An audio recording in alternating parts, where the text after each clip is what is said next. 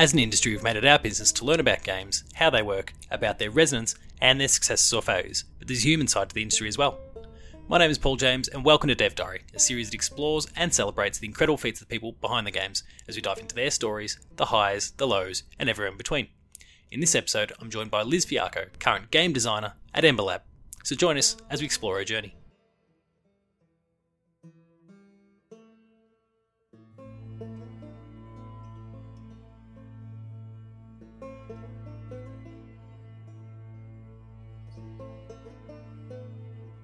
So today I'm joined by Liz. How are you? Uh, good. How are you?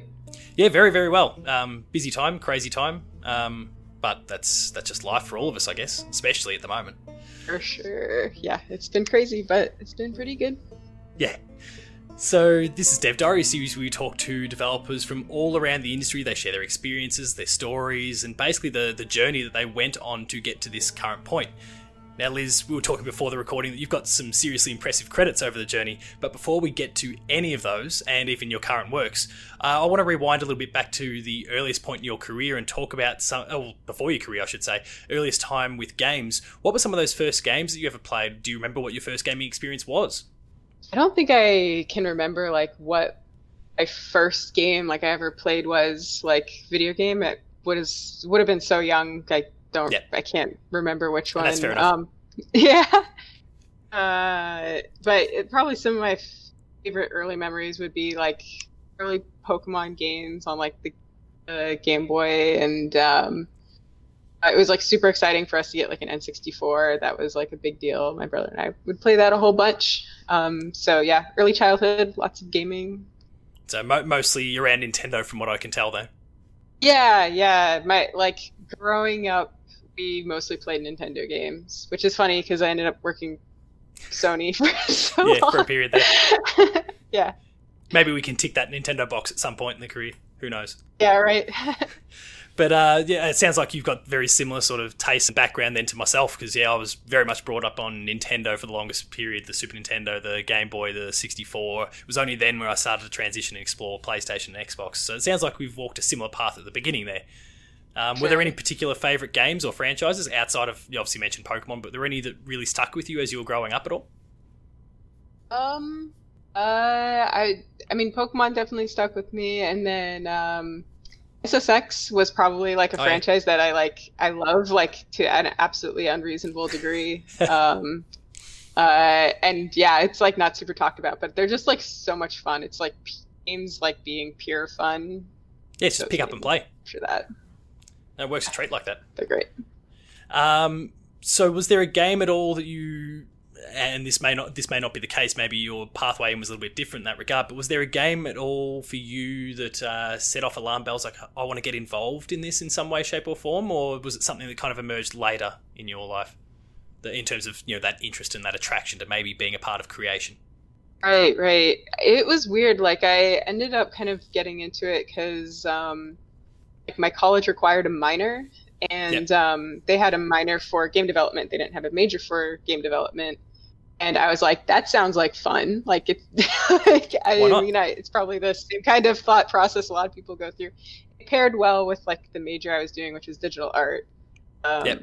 This is at uh, Chapman Uni, is that correct? Yeah, that was at. Chapman. Um, so I pretty much started taking classes. I, I even at the beginning of college, I don't think I had really like totally grokked the idea that it was something I could like do for money. Yeah. Um, it wasn't until like later, like my like maybe like late junior or senior year, that I was like, oh shoot, I should make this a career because I was finding myself spending way more time doing my game development projects um, and getting like way more invested in those than I was in yeah. my actual major. so, which maybe um, sets off some alarm bells yeah. for you at that point. Yeah, exactly. It was like, oh man, if I'm like procrastinating on like something that I think should be my career with something that could be my career, I should probably just stick with the thing that I, clearly like enjoy doing so much. So, what was it about at that point that was really setting off these kind of little alarm bells and the, those kind of uh, you were getting so much enjoyment out of? Um, I think it's because like game development kind of requires like all parts of your brain to be firing at once. Yeah. Um, it uh, not only used like the animation, the sound design, the music, um, the visual style of just like pure animation, um, but it also brought in like programming and interaction and um, it's like kind of these like extra disciplines. So it just felt like I, have always been more of like this jack of all trades. So it was it felt like something that I could do a little bit of everything in. That was certainly um, something I noticed when I was kind of combing through uh, things like LinkedIn, which is a fantastic resource for, for, what people have been up to in their careers. But um, a few other po- kind of poking around online to kind of see what you've been what you've been up to, and that was one of the things I really you know took straight away was the fact that you have kind of dabbled in so many different facets of of game design in a lot of ways. And I, I looked at some of the the titles that you've actually uh, you know job titles that you've had along the way, which obviously can be quite fluid depending on the studios anyway. Um, but uh, you know, I'm seeing something like uh, area design or or game design. Like there's there's so many different layers that like my you know my initial questions when I saw those was like okay, so what do we what what does that actually involve? But then as you've mm. kind of suggested there, there are so many little parts to it that will I'll definitely be keen to kind of explore those with you a little bit later on. So, sure. You obviously yeah you, you did um you did your studies there at Chapman. Uh, you've you've done some instruction as well along the way. Um, as part of that, there was uh, the ID Tech uh, camps, and also some internships uh, along the way. Uh, what did you kind of glean from that period? Because you obviously, I've got there's a little list um, there of a few studios you went to um, and experienced. Uh, yeah. What did you kind of take from that period? That was a busy time because um, it felt like I, I was doing like a lot of things part time. Yeah. Um, but it was cool because um, I think around that like era was like I could kind of balance. I had like time I could spend on um, I like personal work. At the time, we were we were running this Kickstarter and had this company. Um, yep. We were making a game called Axel. And then yes. I was also doing some studio work over at Obsidian. Um, I was doing production over there, and then um, then yeah, and then I think at the same time I was like teaching at UCI. I was so busy. Um, but it was cool because like I think I learned a lot about like my own pace then. Um, yeah. and uh, yeah, like to this day, like my career has kind of circled back around to splitting my time a little bit more evenly between like doing personal work and, and doing professional like I mean my personal work is now professional work. Yeah. But like doing my work versus like working like with other people. Yeah, um, understood. For their vision, yeah. Now, obviously, yeah, uh, you did, you did mention there you're obviously juggling a few different things at the same time. There was internships, there was Obsidian, there was Axel with Fallstreak. Um, how, like, I, I kind of get a little bit. Uh, uh, I'm quite impressed by that whole thing, really, because uh, even in my own life, so I'm a, I'm a teacher professionally. I do this on the side, um, and I feel like those two things alone are so much to juggle. But it seems like you were doing so much more. Like, what's were you putting some ridiculous sort of hours in? How are you managing to coordinate all of these things at the same time and fit them all into a single day? It was a time I really learned to be bold with like my um, what I what I would sort of like ask for in terms of boundaries. So um, at the time, I, I, had worked at Obsidian full time, and uh, it was it was getting too much to also be working on Fallstreak at the same time. Um, so I um, so I like went in and like asked if I could have my hours reduced, which is like a really weird thing to ask for. yeah, um, usually it's the other way around or or money related or whatever. Yeah. yeah, so um I, yeah, it really that time really kind of gave me like this sort of sense of like okay, like like even though I'm like working for people, like I can kind of determine like on um sort of like I can do it on my terms and and yeah. it's a negotiation always like to figure out like what that means like whether that's going to be full-time part-time I mean eventually it would like money and all that kind of stuff so Just fi- finding that, was, that balancing that act helpful. finding the sweet spot yeah yeah so even though I was like doing a bunch of different things um my week was very compartmentalized because it'd be yeah. like this day I do this place this day I do this place this place I do this place oh, and yeah. like each each job like had a different location I would go to and everything like that. So it never felt like I was like nothing. Like I definitely had no, like no time where I like I had nothing to do, but it also felt like it was like okay, I can sort of like create my own schedule that works for what I'm interested in. Oh yeah, you really you really kind of managed that quite well in the end to be able to, as you said, compartmentalize and be able to break these things and separate these things off. Yeah, because at face value that would seem ridiculously overwhelming, but if you've been able to separate, okay, yeah. this day is for this and this day is for this, that that becomes a lot easier to manage. Um, but what did you mm-hmm. take from that time? Obviously, like to kind of go from these internships and then all of a sudden just this little studio called in Obsidian pops up and you you get involved with them. That I guess in some mm. respects, and you you came on as a production assistant there. Um, that is kind of jumping in the deep end in a lot of ways. Now, obviously, you did have some experiences beforehand, but looking from the outside, that mm. feels like you're just dropping in the inside. Was that a really intimidating experience at first to jump in with such a, a profiled, um, acclaimed studio and be kind of thrown in like that? So when I first started working at Obsidian, I was a production intern and I was still in school so it was definitely like super exciting and overwhelming to like be like oh like a real studio. It's super cool. But like thankfully i didn't have to like immediately jump into like 40 hours a week yeah. like be super productive. Like there was like uh, a good amount of time where like we could i, I could really like uh, just kind of focus on like learning a whole bunch of stuff and like shadowing people and um, trying to sort of what was really useful about that time for me was like at I was sort of doing like a lot of like note taking and stuff, and just yeah. starting to hear the way the professionals would like look at their their game and just go through and like just excruciating detail of like all of the different notes like hearing their notes and then being able to like understand them enough to like repeat them back and like give them like useful tasks and stuff out of them um, that was super valuable and ended up being really useful to bring like back into like my college experience. Yeah. Um, like while we were working on Axel. So yeah, that yeah, was, I can imagine that was probably the biggest like eye-opening thing. Yeah.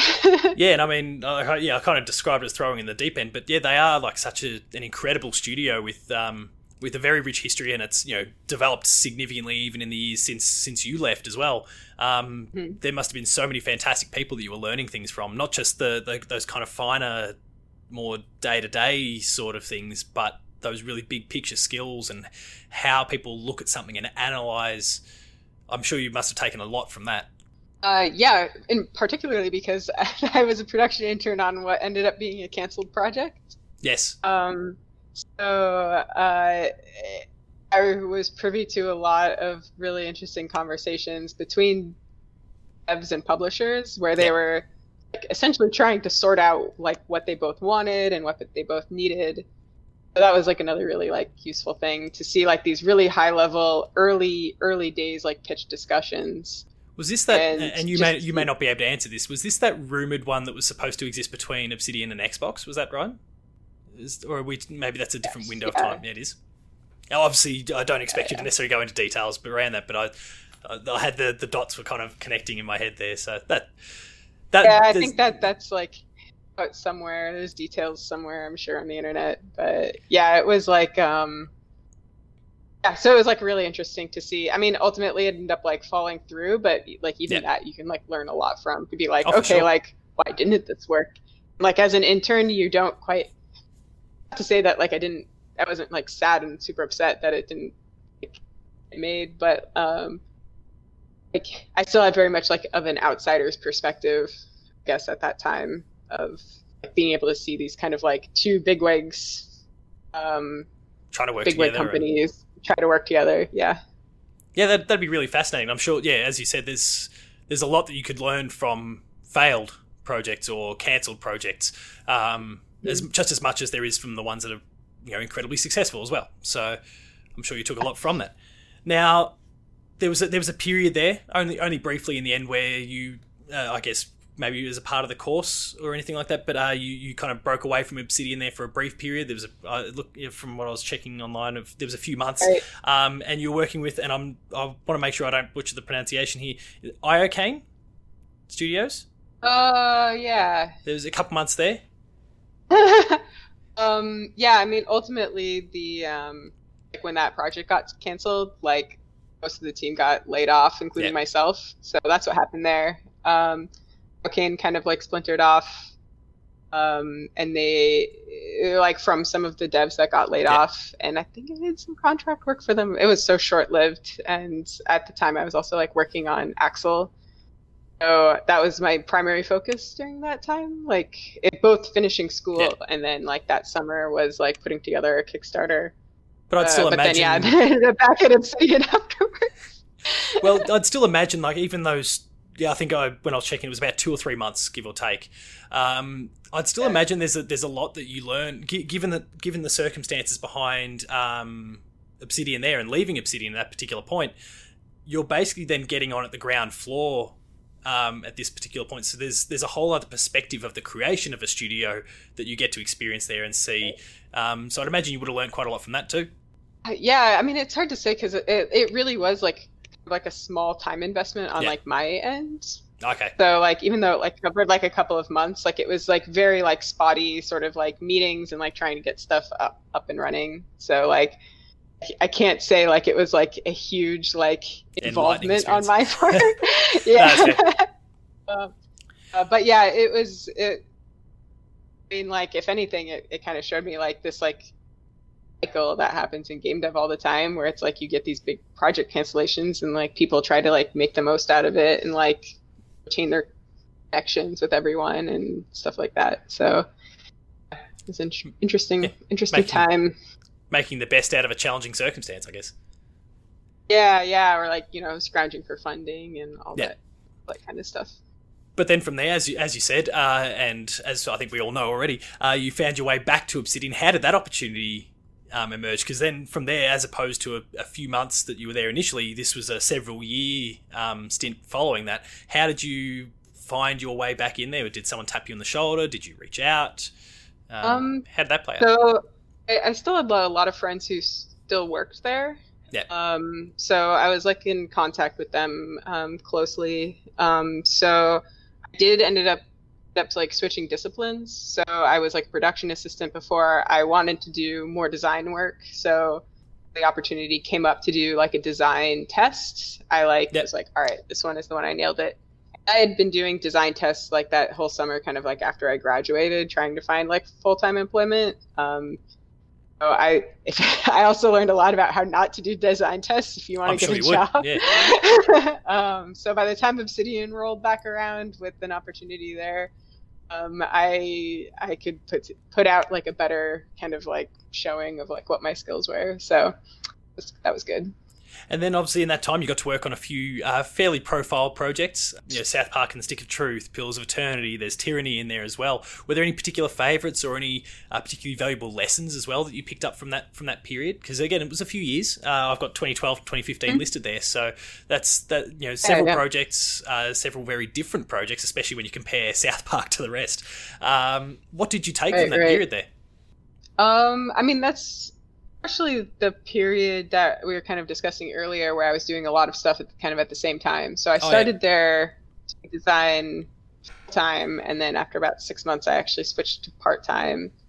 And then yeah, it was cool like um yeah, they're all fun for like weird and different reasons. I'm um, sure they um, would be. Yeah, Pillars was cool because like I got to sort of like really get involved with like Unity again, which was neat. Um, and Pillars, as opposed to South Park, I got to sort of do block out from like the very get go. Yes. Um, and that that was really the first time I was like, I mean, aside from like college and stuff like that, I was like really building like 3D block mesh quite a bit. So yes. it was really cool to like it like in on that like level design sort of stuff.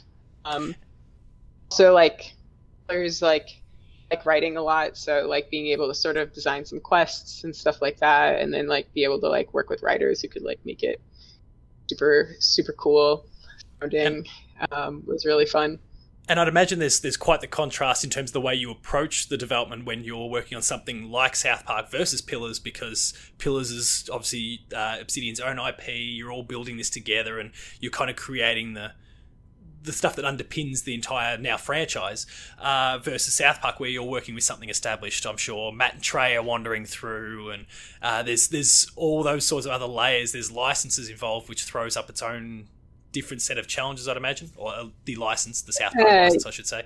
Uh, no, like South Park was all like had all sorts of like legal hoops to jump through for Yeah. like a billion different reasons because um, we switched publishers halfway through. Oh, of course. Yeah, Um, right. We had we had like um, we had South Park Studios that we were also like working with. Um, uh, it's also like I mean it's a boundary pushing game, so like we were running into like censorship in different regions because it's like a global release and like my, my particular region here was uh, in Australia. We we got the, the censored version there with the koala, which was hilarious. I might for add. you guys.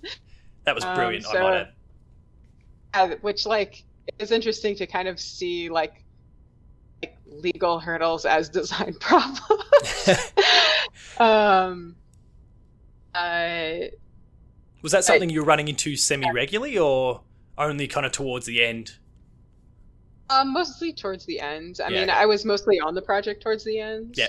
Um, and then it, luckily wasn't something that like I personally had to deal with a whole lot. My Yeah. like my friend like really had to deal with it a whole bunch. Yeah, right. But Feel sorry for Um, them already. Yeah, uh, but uh, I mostly did. I I was kind of lucky because I got I was like responsible for like a lot of the um, sort of just like town area. Oh yeah, okay. Um, It was kind of like already built when I started, um, but I ended up like populating a lot of like the little puzzles and like trinkets that were hidden around and like side quests that like crisscrossed the town. Um, so that was cool for me because like it really relied a lot on um, like scripting to make sure that everything happened at the right time at the right time in the game and like state changes and everything were all like correct.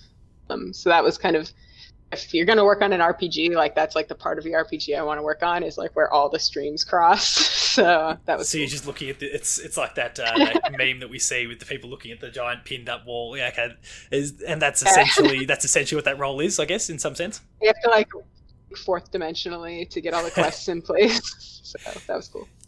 Which I guess then when you're were you doing an equivalent sort of thing when it came to something like Pillars or Tyranny? Were, were you still working that same capacity, or were you? Because again, we've spoken about how you your roles and the different things you did were quite diverse. Um, did you do much of that, or was it different Uh, again? Uh, pillars, um, pillars pretty much like got assigned maps because pillars, like you have like have like large, essentially like two D two D maps. Yeah. Um, so they they sort of split off des- like designers by like what map you're on. Um, or like maybe there's like a sequence of net maps, like I did like the lighthouse in the city. Um, but uh, yeah, that one that one was more like most of those areas I took from just like the sort of pitch from it, make the block out, make up some quests for it, um, and like take it all the way to like final. Yeah. Um, uh, there was a few, yeah, the lighthouse area. That one I sort of like inherited. So I took what was like already there and like made up some Fleshed out. stuff for it. So as so the the next I guess step as far as uh, is is Naughty Dog from there. But as we've mentioned a few times along the way, you are working with there's Fallstreak and there's Axel. Um, I feel like before we before we get to Naughty Dog and everything that's come to that, because then that kind of spins on from there. Uh, let's let's dive into Axel a little bit. Um, there, there may not be given given the profile of all the other games that we're, we've been talking about today. This might be one of those ones. that- Tiny little game. yeah, so so let's let's dive into that a little bit. What were some of the, the thoughts and ambitions behind that title in the first place? Because then you're, you're Um, starting this from scratch. This is um, your own little team, Yeah. comparatively it, very sort small. of spun out of yeah i mean it was only like there's like less than half a dozen of us um, and it sort of spun out of like the like senior capstone sort of class of for game development um, uh, we knew that we wanted to make a p- project that would show well Yeah. um, so so yeah, so we set our sights on rather than making like a full game for that, we were like, all right, we're gonna do like one or two levels of like an interesting game. Um, Just little bite-sized and- pieces. yeah, so that like helped us like not like over scope, and we could like really. And at the time, I was produ- doing production at Obsidian, so I was looking at them being like, oh, they do like this vertical slice thing, so like should just do a vertical slice. Yeah. like That makes sense. uh, trying to like take what I'm learning from like the industry and trying to use it in our class. So um, yeah, it, it kind of spun out of this idea that we wanted to like add character to like something that doesn't have like a lot like a machine Yeah. like he plays this gear. So like a machine you think is like robotic we're like oh let's make it lively and cute and something like that. Uh, uh, and it changed a lot like our initial designs were way more like puzzly. We went through the whole process of like iterating on like all right let's try this idea. Okay this sucks. All right let's try this other idea. Oh this thing that's happening that we didn't expect is really cool but not what we were looking for. Maybe we should like go in that direction. Um so yeah it was cool. Um we ended up building it into like a sort of like my fast paced like platformer. Like it's a it's really a precision platformer. Um and then the other design for those sorts of games. yeah. and then the other design challenge we wanted to address with it was around that time, like, uh, it wasn't like mobile games were like just taking off or anything, but like most mobile games at the time were like Words with Friends and things like that. Yeah. So um, we wanted to make a like action mobile game that had controls that worked specifically with mobile really, really well. So the fact that you kind of like do this like spinning stuff like you you control the character by spinning you could you could just like flick like the little control wheel and like Yeah. stop it and like get a lot of precision with like gestures so that was our other kind of goal with it And I guess, like, given the sorts of experience you've had so far, where we're talking, yeah, Obsidian, they're known for their PC kind of CRPGs, and then there's obviously South Park as well. Quite, quite different uh, in terms of what you're setting out to achieve with the game, in terms of how you interact with the Yeah. game. So I guess you would have learned a lot from that side of things as well, in terms of the type experience you're creating. Um, I think like what pulled out of Obsidian as we moved into Axel was like mostly just like trying to be aware of our own limitations. So, Yeah. um, knowing that we didn't have a really skilled animator on our team, we were like, okay, like a gear, we don't have to animate a gear; it's just Let's it rotates. Like, um, yeah, and like with with obviously with Obsidian, like rely on so much content like they need a lot of artists and writers and everything to just like build a lot of worlds so Yep. a platformer is something that we could reuse a lot of assets for and um, try to like make a lot of content with like efficient resources Yeah, fantastic. So yeah then, in terms of the big AAA side of your career, how did that transition from Obsidian to Naughty Dog occur? Did was it was it you looking for a change of pace, or did an opportunity pop up, or like how how did that transition to go from Obsidian, which is a very high profile studio, to Naughty Dog, who might be in some people's eyes the highest of high profile studios in the globe on the globe, not just um, you know within America or whatever. Just full stop. They might be considered the biggest and arguably best um, developer in the world. Again, perspectives could differ from pe- person to person, but it's right, Right, up right. there anyway. How did that opportunity emerge in the first place?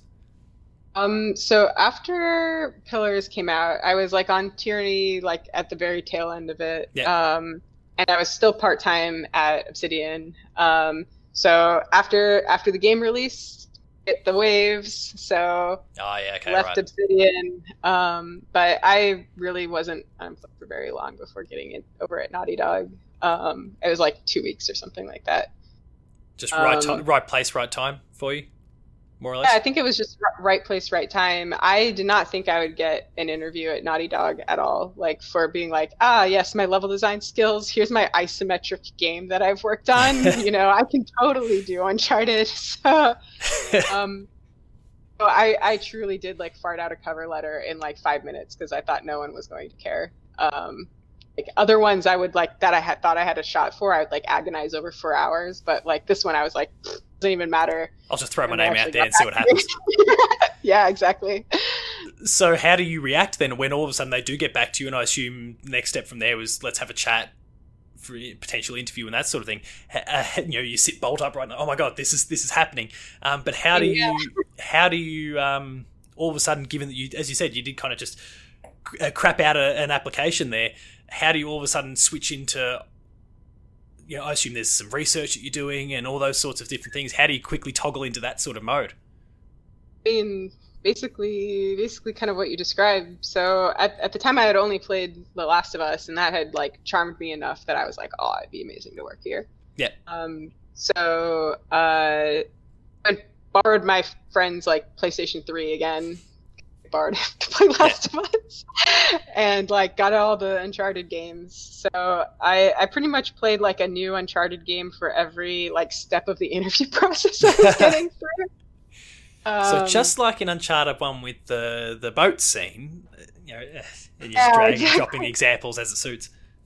Yeah. Uh, so yeah, I was like doing my research, like playing the. I played through all the games like a dorky level designer, where I'd like go into like corners and like try to figure out like what they were doing and how. And um, I I did a couple of like mock up levels um, in yeah. like some 3D software, both to just like kind of get myself fast with 3D again, um, and also just sort of like really sort of dissect how they were constructing their rooms. So.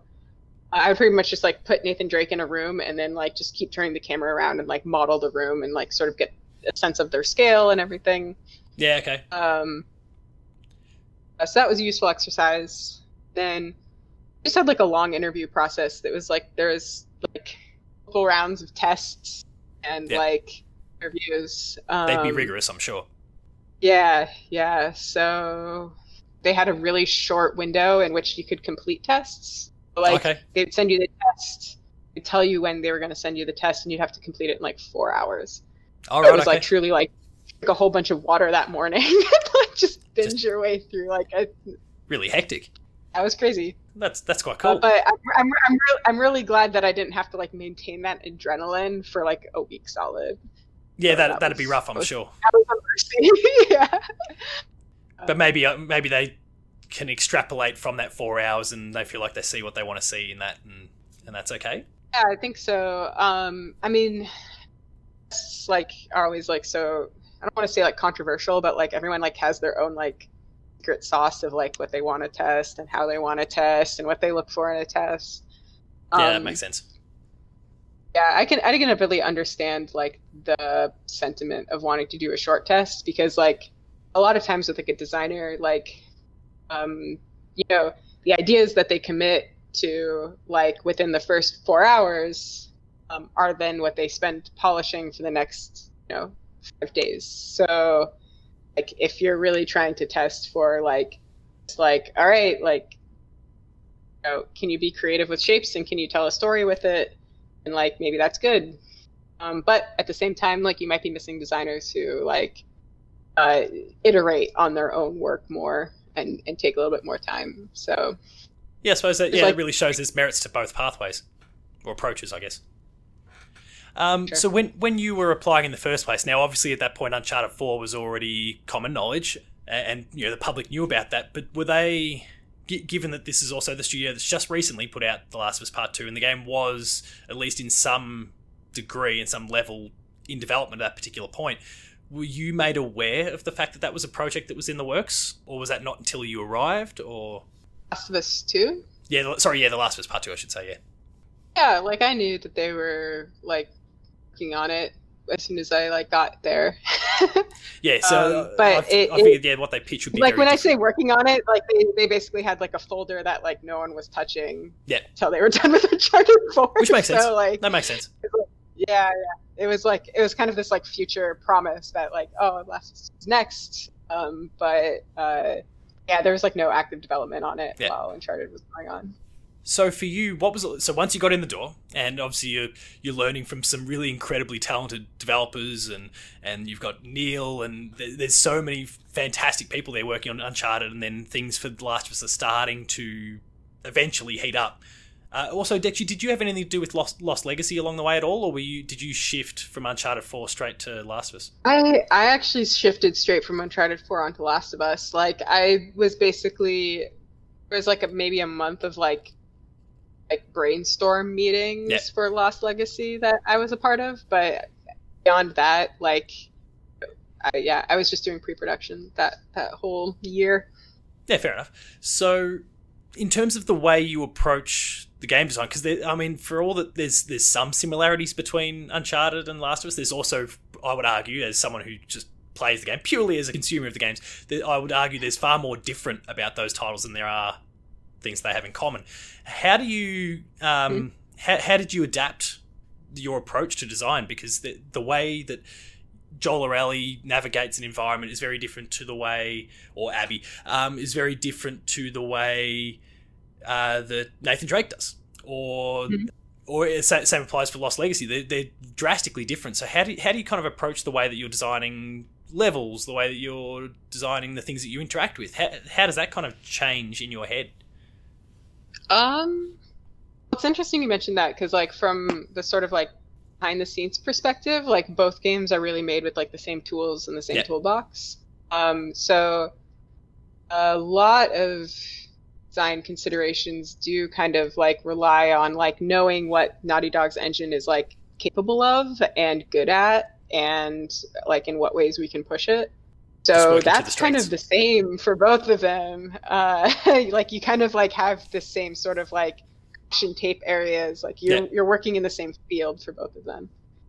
Um, and then, uh, and then the the real difference becomes tone, right? So yeah. like uh, like what beats are you picking um, for your levels? Like what kind of like shapes and geometry and like spaces are you picking for your levels are going to be different for both of them? Yeah. Um, probably layout wise one of the biggest differences would be scale uh, so Nathan Drake moves way faster. The camera's pulled out. He can like cover so much ground with like those ropes and stuff, slides and stuff like that. So those levels were just like physically really, really large. Yeah. Okay. Um, right. Uh, versus uh, The Last of Us, um, a lot of like my early prototype stuff was like building stuff's like smaller and smaller and smaller until you got that really like intimate, gritty feeling melee and um, sort of like in your face kind of like stealth. So it's like it's not not like you're seeing the guy from like a thousand yards away. You're like you're seeing this guy when you like round a the door frame and they're like like three feet from you. Um, so which is I incredibly that, intimidating, like, I might add. yeah, yeah. So that that's probably like the biggest like the layout perspective at least. Yeah, like okay. the systems perspective is like a whole nother ball game that I actually I I didn't really dabble too much in like the systems of The yeah. Last of Us, and there's like not a whole lot of systems uh, that are player controlled in Uncharted. Um, the, all the systems in that one are really kind of determined by like our combat designers of like loot drops and what drops yeah, what. Yeah, yeah, that makes sense. But obviously, yeah, they are still uh, yeah, all those similarities. There are some little differences there that we've we've just discussed. Um, did you feel like you adjusted yourself quite well to that? Again, as someone uh, who yeah. like you, you, played the Uncharted games to get yourself, I guess, upskilled and ready to, ready to go for for the uh, the interview process, and then uh, eventually actually working on the job. Versus The Last of Us, which mm-hmm. you'd, you'd, kind of played with a, a, I guess, previously with a more consumer focused approach did, did either right, of those kind of did, did that help in any way to kind of uh, steer the way you approach the actual creation?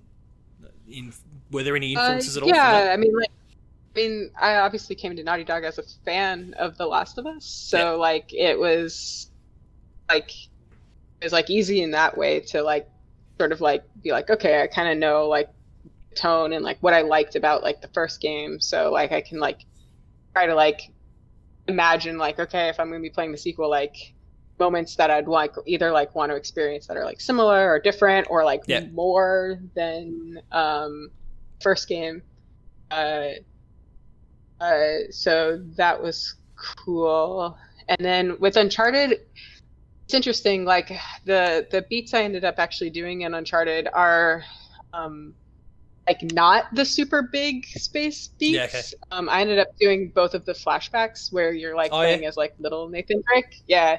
Which are really um, cool. So that actually, thanks. Um, but yeah, that that made it a little less different um, than moving into uh, The Last of Us because like, I mean, like one of those is like exploring a manor that's like human sized yeah. and like of spooky and like yeah. So tempo wise, um, they they kind of more align more than the core Uncharted experience versus The Last of Us.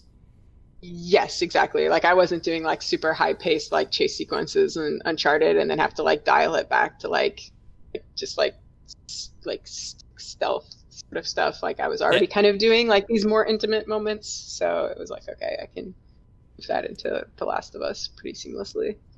Yeah, cool.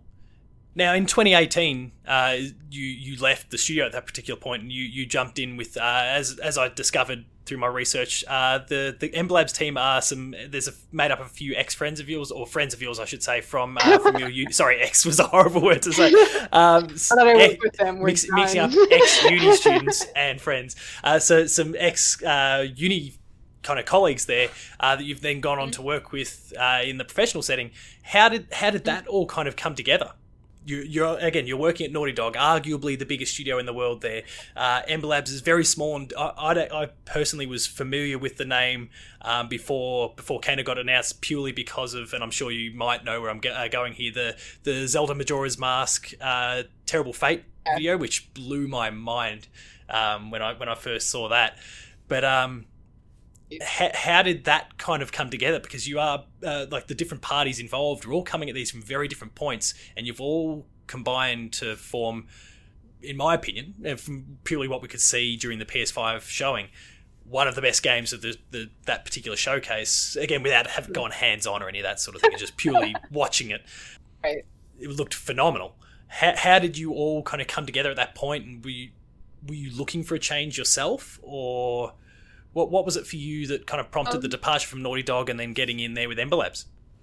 Uh, so, uh, designer that had been at Ember, like Ember had been working on Kena for a long time before yeah. I st- like strode up basically. Um, and one of my friends who uh, had been working on it is, was one of my friends on Axel. So oh, okay. um, I had been wanting to go back and like work with her again. Um, uh, basically since he stopped working on Axel.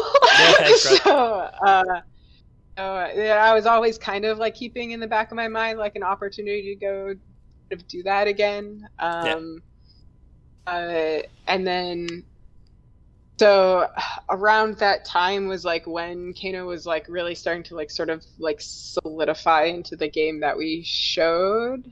Um, uh, so it felt like that was like a really good opportunity to sort of like take all these skills that I learned at like the big AAA studio and bring them back home. um, That's fair. Because yeah, they really needed like some like big layout support and everything like that, and I was like, got this. That's exactly so, what you can bring um, at that point. Yeah. yeah. Uh, so that was that was like good opportunity on that end, and then. Um, and then yeah, and then kind of at the same time, like uh, Naughty Dog was like an incredible experience. I learned like a whole ton. Um, I, it's also it like every production over there like takes a lot out of you. Yeah. Um, so I was also I had also kind of like spent some time after Uncharted 4 like doing a lot of soul searching and just trying to like figure out like what kind of life I wanted to live and like what my work life balance ought to look like. Um, so that was yeah, also kind of like a a reason to sort of like have a shift out of like the sort of AAA world. Yeah, that that change of pace essentially. Yeah, yeah, yeah. yeah change of pace, and then also basically like a change of pace. Um, yeah. Like, there's also something nice about like a smaller studio and like being able to um, uh, like Naughty Dog, you you do have like quite a bit of ownership on like your own kind of like spaces and stuff like that. But some there's something about like a smaller environment where it feels like you get like a little bit more like fingerprints on the game. Yeah, that um, makes so that was also that was also like an exciting no, that, kind of. No, that makes a lot of sense. Yeah, I mean, Naughty Naughty Dog is like any any individual there is a small cog in a very large, very very large machine. How, yeah. how large is it? How large is Ember? How many people are involved in the, the project at the moment? I guess you might have people coming and um, going at different points, but yeah, it's it's interesting. Like a probably say like there's like about like 15 like sort of like people. poor people, yeah. and then there's probably like about 25 like sort of ex- extended family, yeah. and then like there's like even more like external kind of contractors and yeah. uh, and uh, outsourcing and stuff yeah. like that. But I guess yeah. Um, so to your point, the the getting your fingerprints on the pro, on the on the game itself and feeling like you've got a a larger say, or you know, like not, Yeah, not necessarily a larger say, like- but in, in terms of yeah, that decision making processes, you're able to have a bit more. Yeah, again, your, your fingerprints like- example is probably the best one. Yeah, yeah. It's like um it's not even even so much like whatever shows up like on the like final screen. Like Yeah. for me it's also like, oh, like I get to like develop like our best practices for Yeah. scripting. I get to like develop like, you know, with my buddy like, you know, our playtests like questionnaire and like Yeah. do it like even just doing that kind of work is like fun for me. So like That makes a lot of sense. to sort of like be able to put together the processes, I guess. And I guess to cycle back to one of the points we made right at the beginning of this, uh, one of the things that you you did a lot of early on was you were getting involved in lots of different aspects of the creation process. And I'd imagine going from a maybe a far more defined role at Naughty Dog to one that gives you a bit more scope to kind of get involved in various different uh, disciplines within the whole process would be one of the big differences as well. Yeah, definitely. Um, like there's huge benefits to both um, because like I I do like being a little bit of a jack of all trades and being able to like dabble in a lot of different departments and like talk to a lot of different departments. And uh, Naughty Dog, we could definitely like you work with a bunch. Naughty Dog was interesting because like you your own like, responsibilities were very narrow, but then you work with other people. You work with a lot of other people who are like just like enormously talented. So it's like, Yeah. Of course, like a designer will never like hack in a little animation because like you have like these like odd animators who like also work in the studio. So it's kind of nice at like smaller studio like Ember to be like, oh, I can like rearrange flowers today because like Why not? That's awesome. And why not? make 'em look yeah. um, so yeah, you can kind of like dabble a little bit, a little bit more cross disciplines. Granted, the animators at Ember are also like god tier. So. Yeah, I mean, Um, uh, the proof's in the pudding like the stuff that's been shown. So. Um, now, we obviously spoke about the fact that you had a friend there, and that was kind of one of the main draws to come across. But I'd imagine at the same time, um, and you're you're obviously you're departing Naughty Dog, or you're potentially looking at departing Naughty Dog at the time, um, and you've seen the studio there. You've obviously seen a little bit of the game, I'm presume, at that particular point. I'm sure it wasn't totally just based around the friendship. I'm sure there's got to be a degree of attraction towards the game itself as well. You don't want to necessarily get yourself on board with something that doesn't really inspire you in any way. Uh, so, what was it about the game that really caught your eye in the first place? Um, well, it's interesting you mentioned that because, like, sort of like at a certain point, I feel like in your career, you start work, you start taking jobs because of the people in them more Yeah. so than the projects.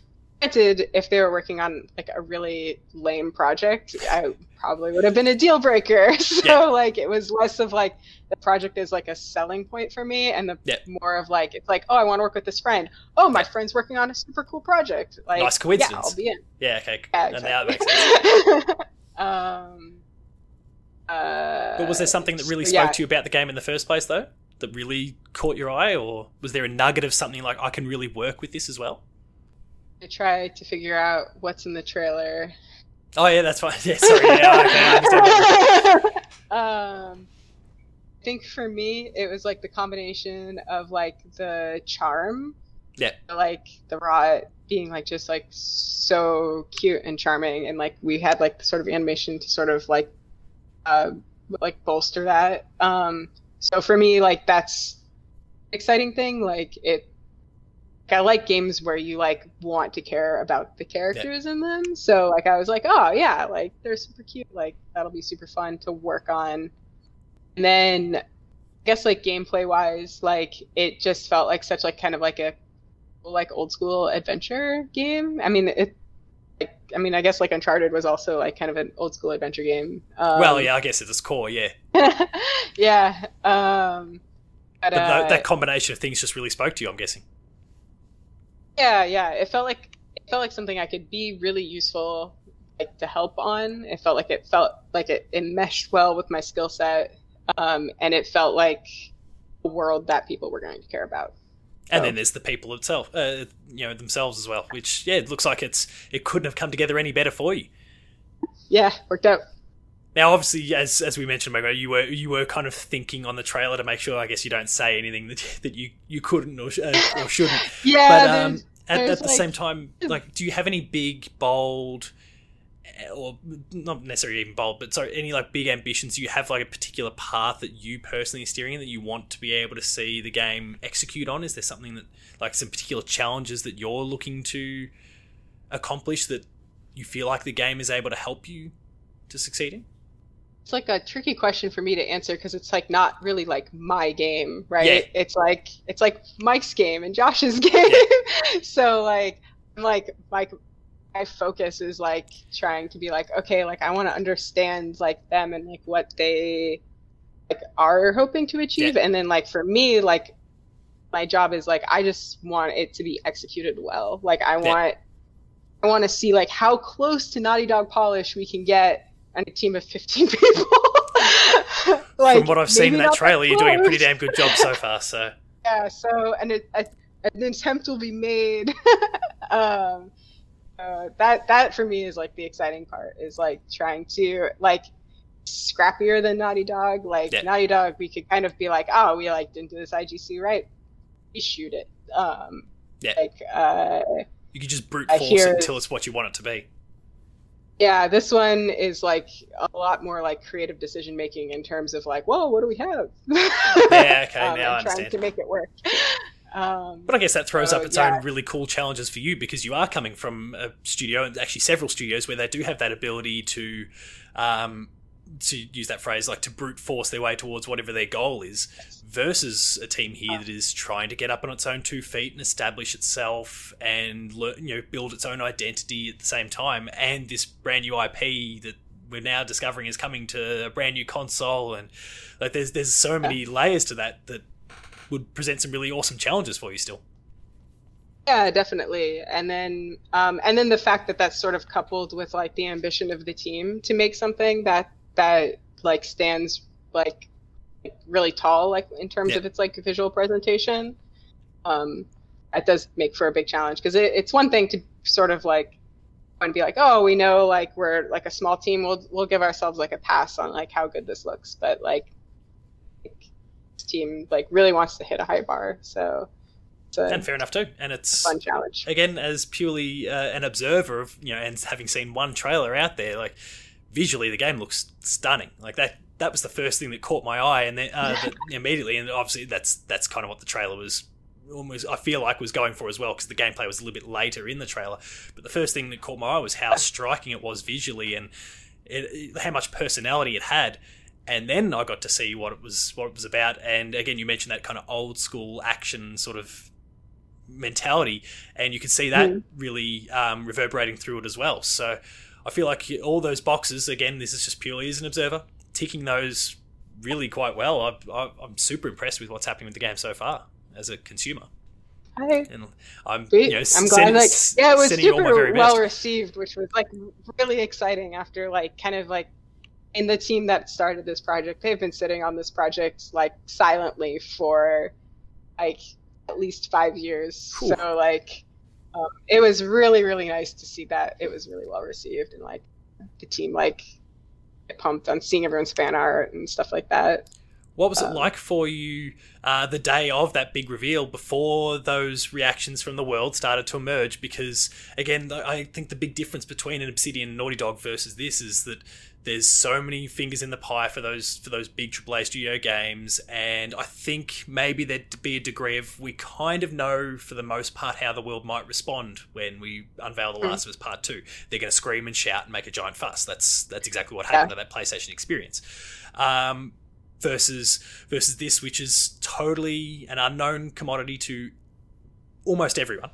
Um, mm what what was what was kind of the feeling like within the team go, leading into that day? And I guess things are a little bit different given the current world situation as well. But there'd be this yeah, bubbling yeah. excitement, I mean, have... nervousness.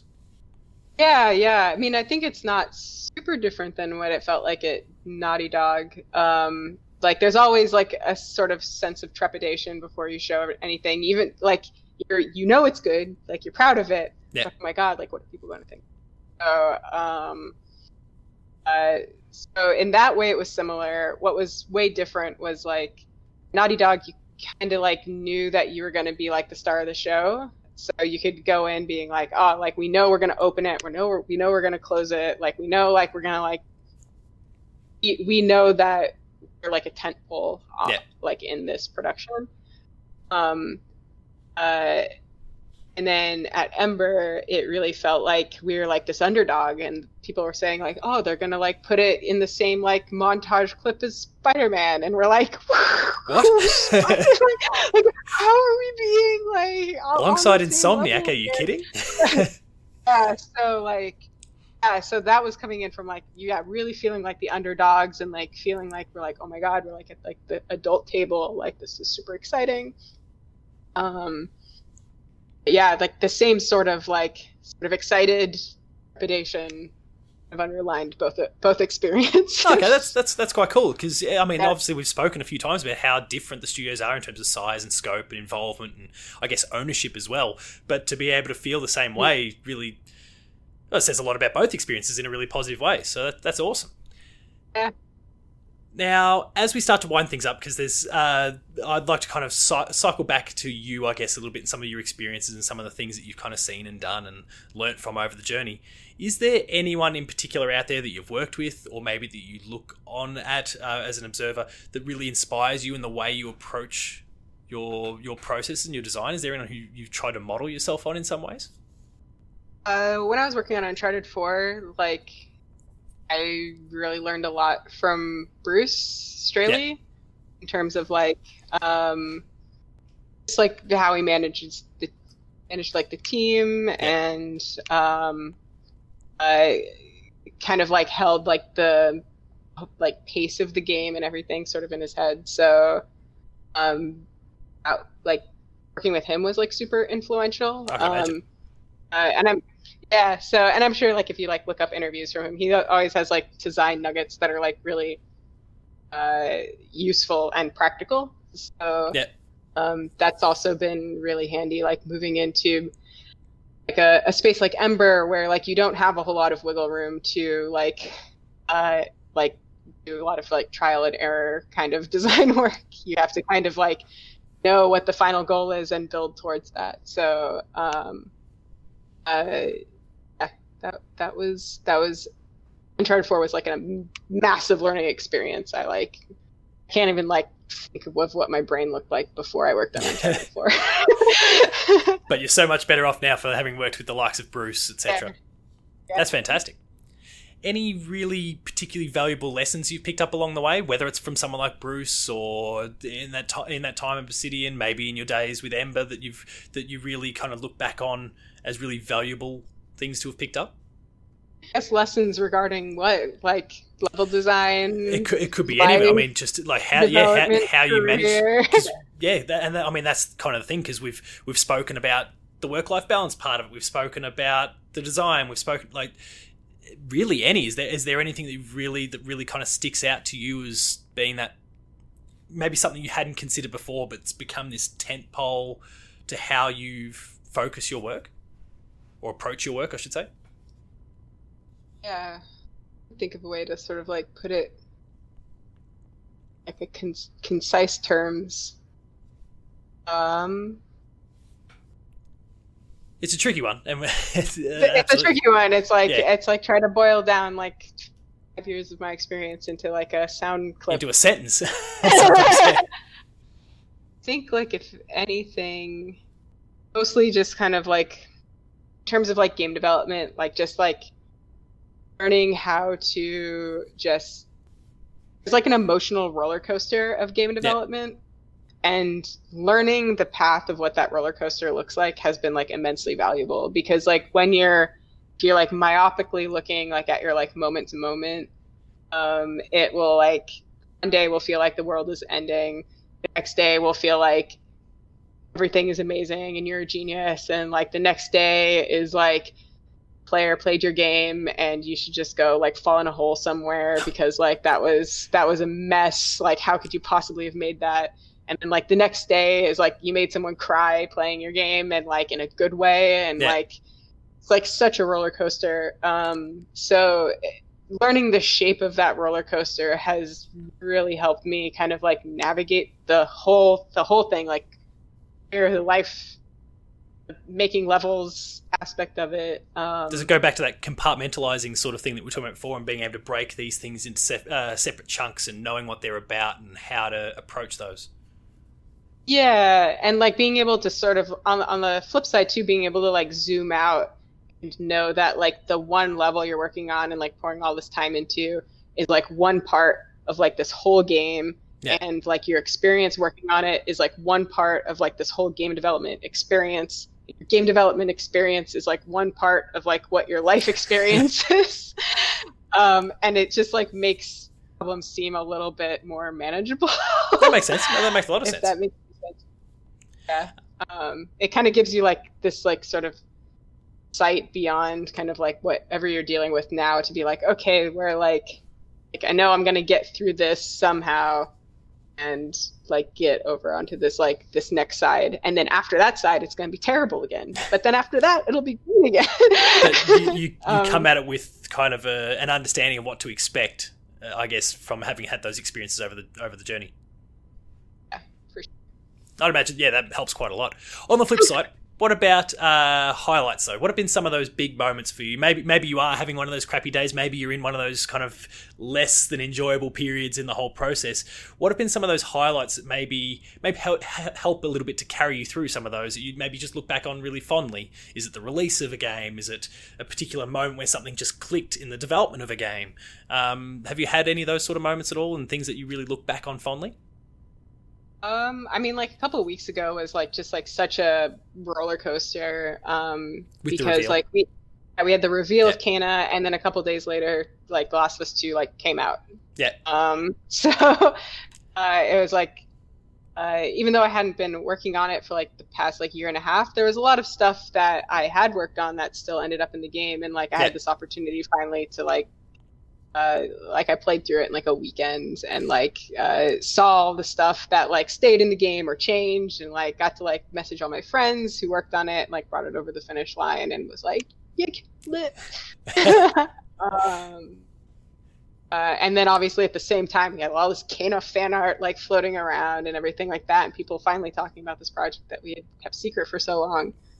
Um, so that was crazy exciting think probably my like favorite days at work though are the ones where like I can convince someone else on the team to get like really excited about like an idea to put in the Oh, game. nice. um, it's like really cool when a player sees it, but it's like even cooler if you get like a jaded old like dev excited about something. That's like really. So great. you then feed off their excitement, which you helped fuel in the first place.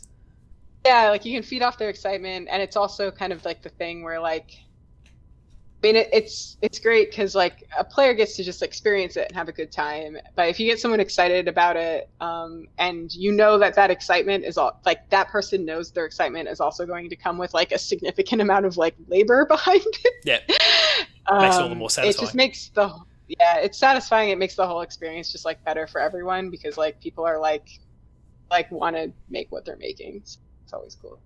That's awesome.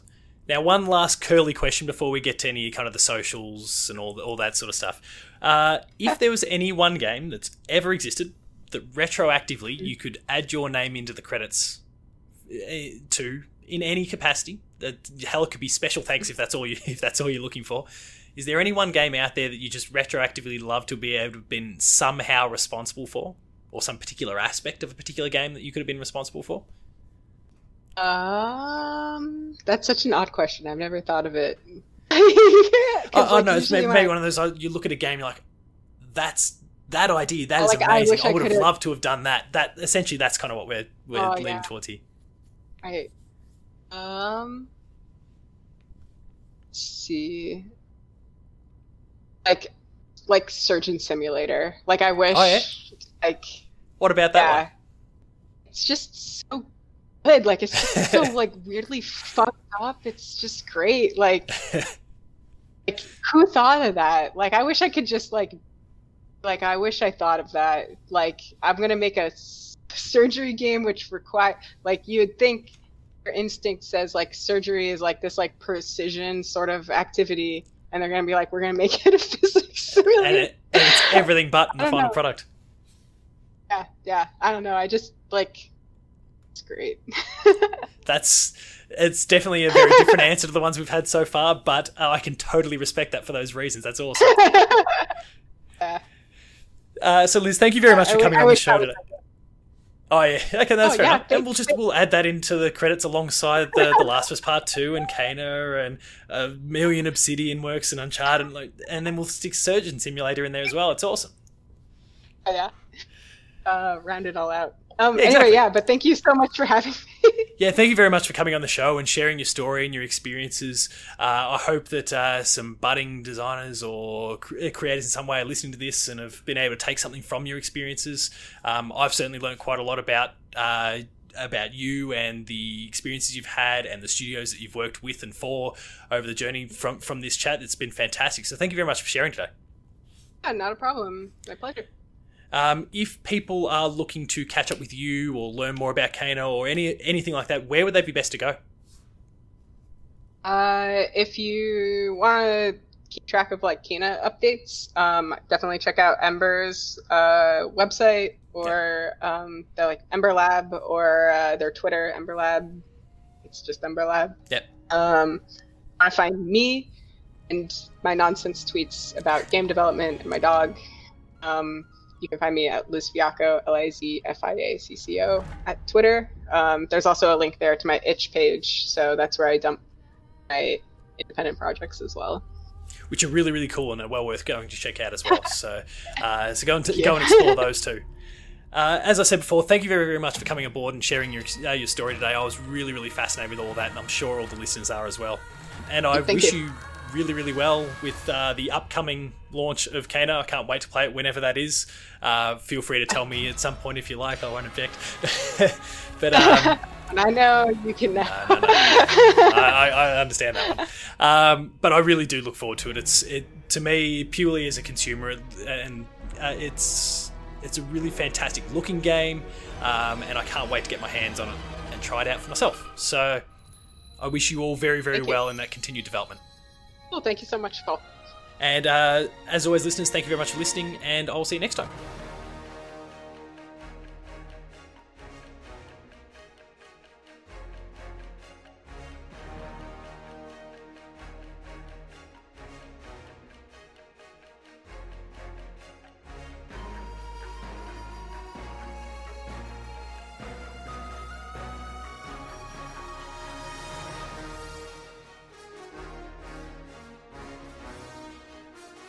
And that concludes this entry of Dev Diary. Be sure to subscribe to this feed, share it with your friends, and give us a 5 star review to help boost the show up the charts for greater exposure.